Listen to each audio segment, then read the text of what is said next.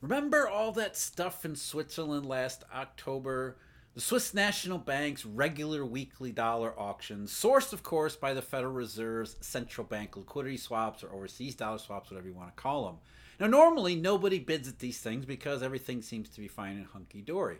But for several weeks there in October, suddenly there was escalating participation, leaving those who watch these sort of things to wonder why. It never got really that. It never really got to be that much, several billion dollars, which in the grand scheme of things is not much at all. But the fact that there was anybody there suggested maybe something's going on here.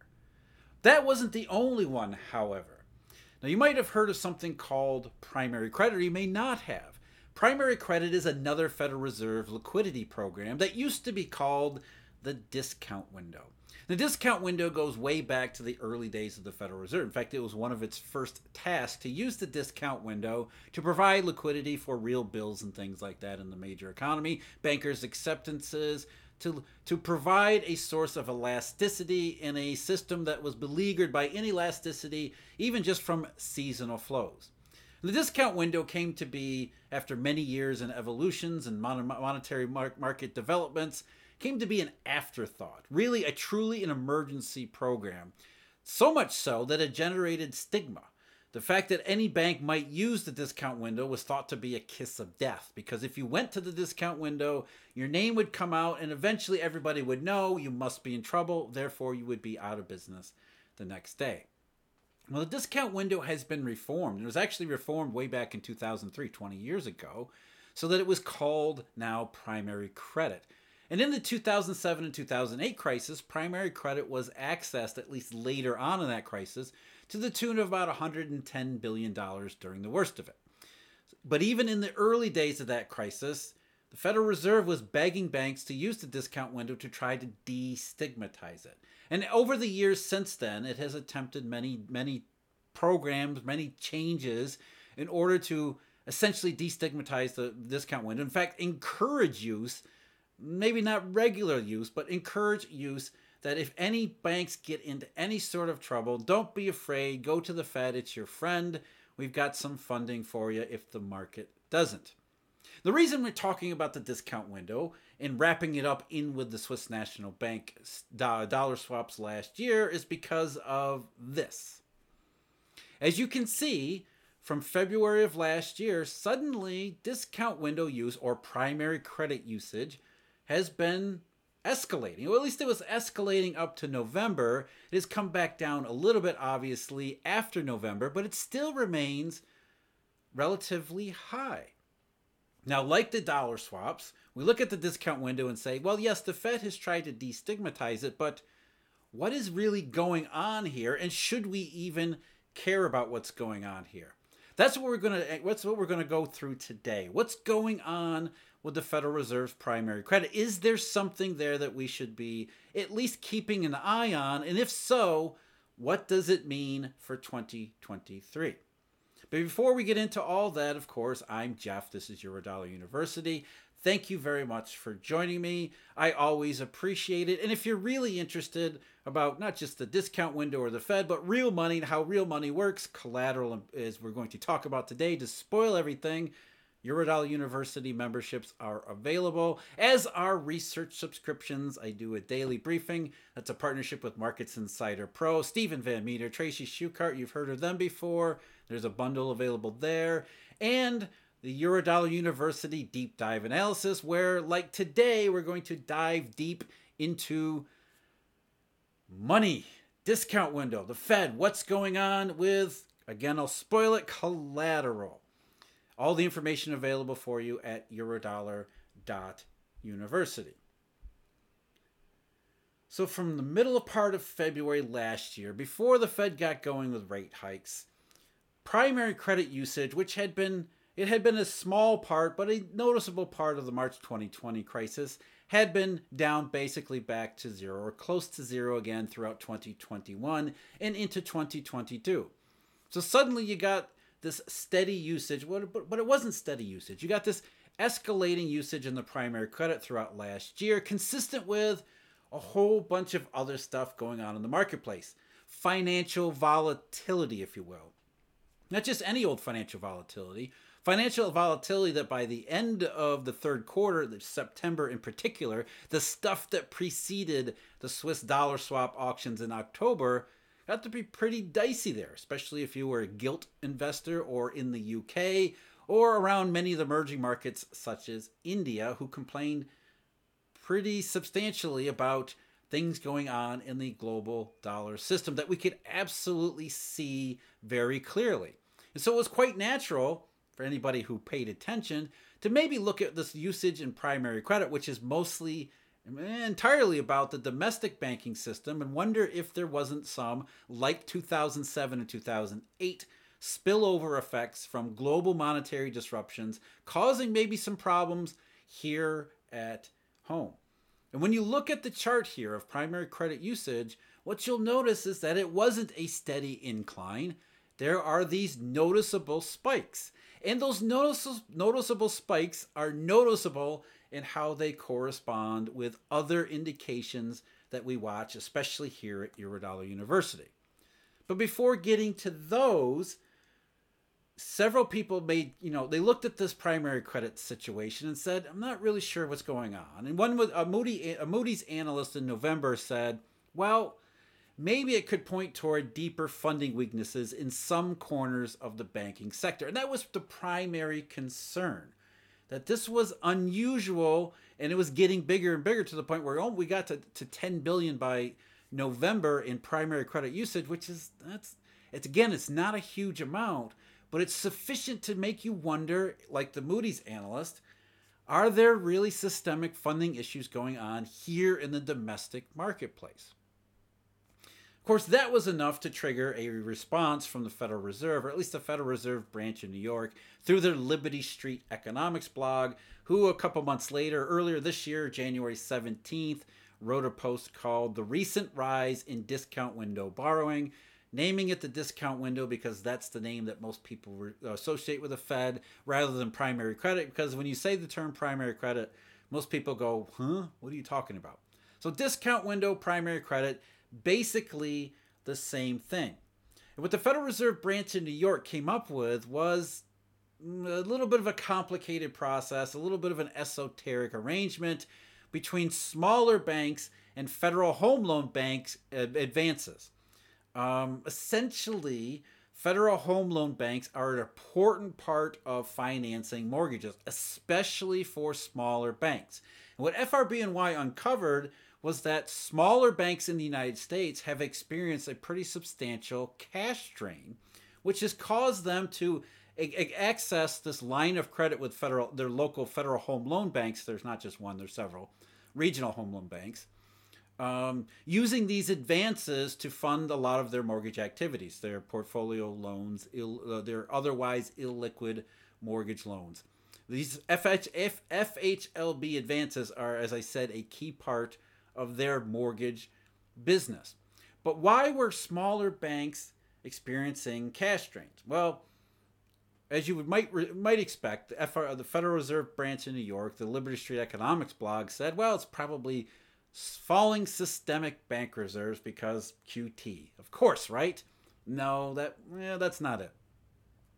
What happened was we had Uncle Sam generate a ton of cash through borrowing in the treasury market and depositing that borrowed cash in the accounts of citizens for nothing more than the fact that they're Americans and they wanted to pay you off during the pandemic.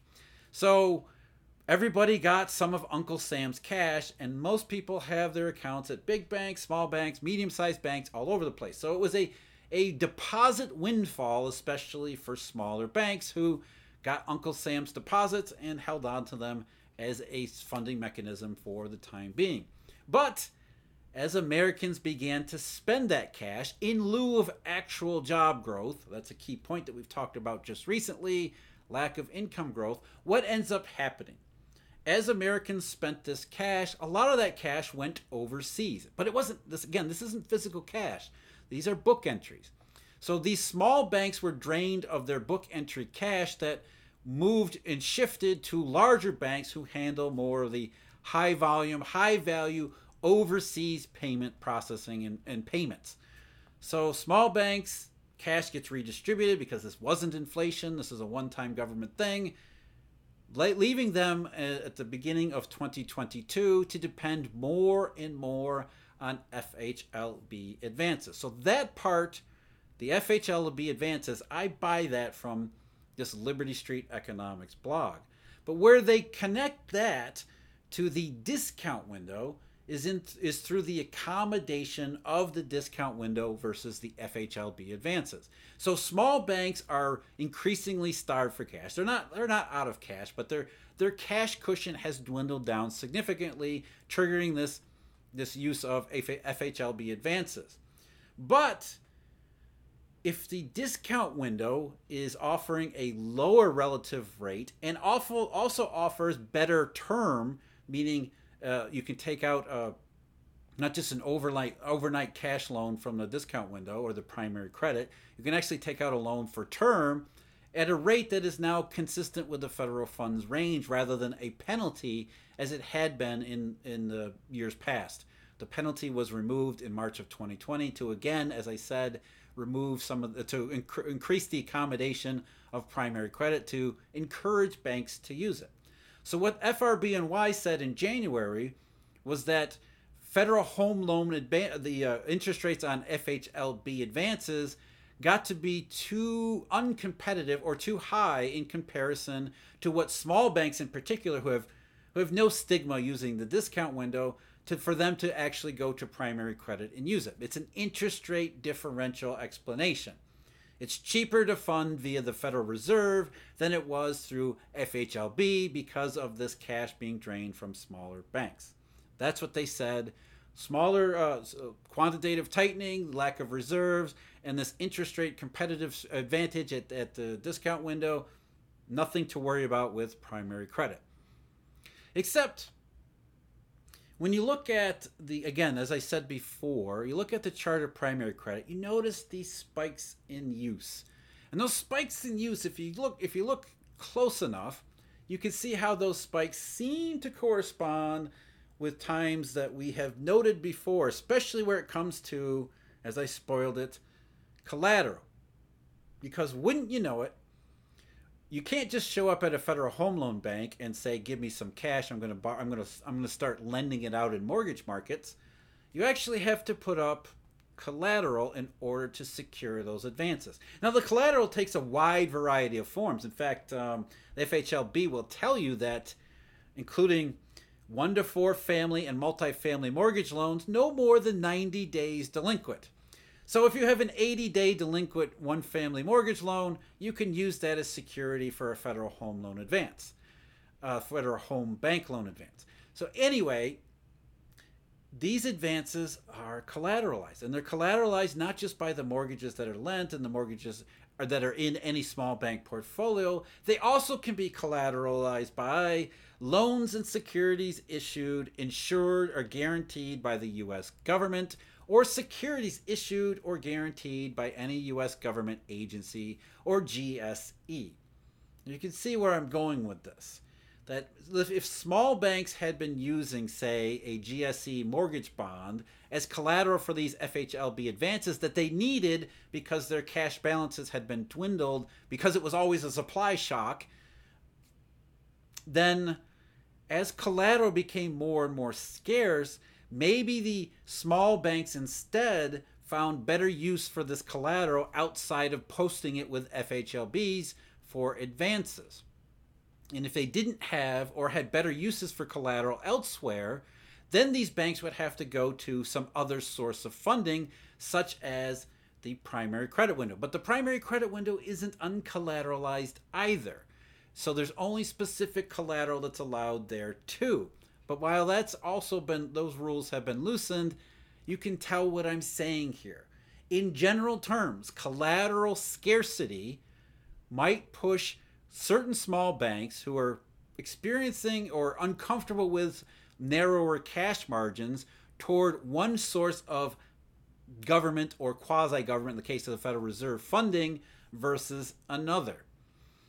And wouldn't you know it, as I said before, when you look at the use of the discount window or the primary credit window, it lines up almost exactly, near perfectly, with some of our collateral scarcity indications. I'm going to show you here the SOFR rate. Now, SOFR is a broad general collateral rate, collateral rate, or it's an amalgam of general collateral rates in the repo market and some other markets too. But as I've noted before, including last October, September and October in particular, what you see is that SOFR has a tendency to go down a little bit when collateral is scarce. Now, most people think that when interest rates go down, that means there's too much money, competition for borrowers. Too many, too many lenders, too few borrowers. And that is absolutely the case here, except in this case, it's not too much money, it's too few borrowers who have the right collateral. So if you have fewer borrowers who have the right collateral, there's more people to lend you money relative to before.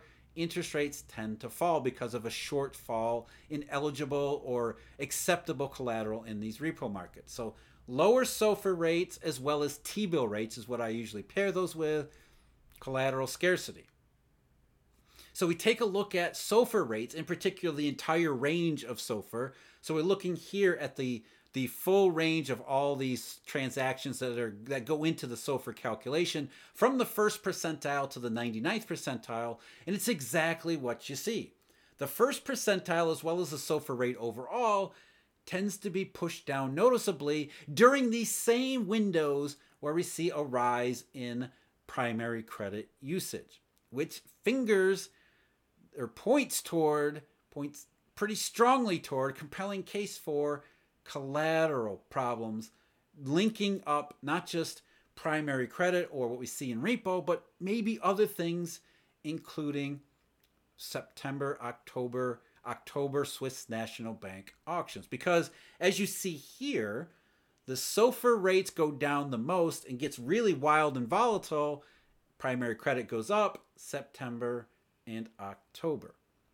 Now, since then, going back to the end of November, there wasn't necessarily a major spike down in SOFR that last leg up in primary credit use in November.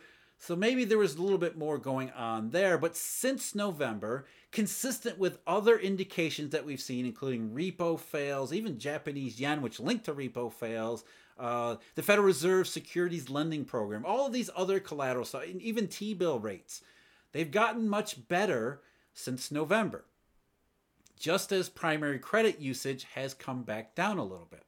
But what's also consistent here is that coming back down a little bit doesn't mean completely normalizing. So primary credit is still several billion dollars even to this day, just as securities lending through the Fed's window, which is, you know, again, a collateral use, that's still relatively elevated. And though repo fails have gotten pretty low recently, that's only in comparison to the previous nine months going back to March. Repo fails are still slightly elevated. So a lot of our collateral indications suggest that while things are better than last year, that doesn't mean they're good. And that includes the primary credit. And one last thing, why this, this why this really matters is because just recently, within the last few days, we've seen SOFR, the bottom end of the SOFR range, not the SOFR rate itself, which has remained steady, but the bottom end of the SOFR range, really the broad collateral GC rates, have started to tick back down again, suggesting are we seeing another bout of collateral insufficiency? And if we do, what does that mean? Well, it means, among other things, that there's a very good chance we could see a tick up in primary credit, which might trigger another Moody's analyst to suggest that, hey, maybe this could point toward deeper funding weaknesses in some corners of the banking sector. Weaknesses. Now, let's be perfectly clear to finish up here. We're not saying that this is a nightmare, it's going to lead to a repeat of 2008. What we are saying is that these types of deeper funding weaknesses can have very real impacts that can have more disruptive influences in a broader broader uh, uh, parts of the market than just say small banks and FHLB advances or even primary credit. As I talked about just recently, instead of another Lehman Brothers failure, now we've got trouble in the dollar system because nobody wants to lend to Pakistan. So any increase in collateral insufficiency and scarcity that we might be able to see indirectly through something like primary credit could lead to bigger problems down the road. Again, it's not necessarily a 2008 crisis, but it's also not hunky dory fine, everything's great that you hear from the Federal Reserve, including the Federal Reserve trying to explain this in January is nothing more than interest rate differentials, like they said about the spike in the US dollar, which also correlates to this too. I'm Jeff. This is Eurodollar University. Thank you very much for joining me. As always, a huge thank you to Eurodollar University members and our research subscribers. And until next time, everyone take care.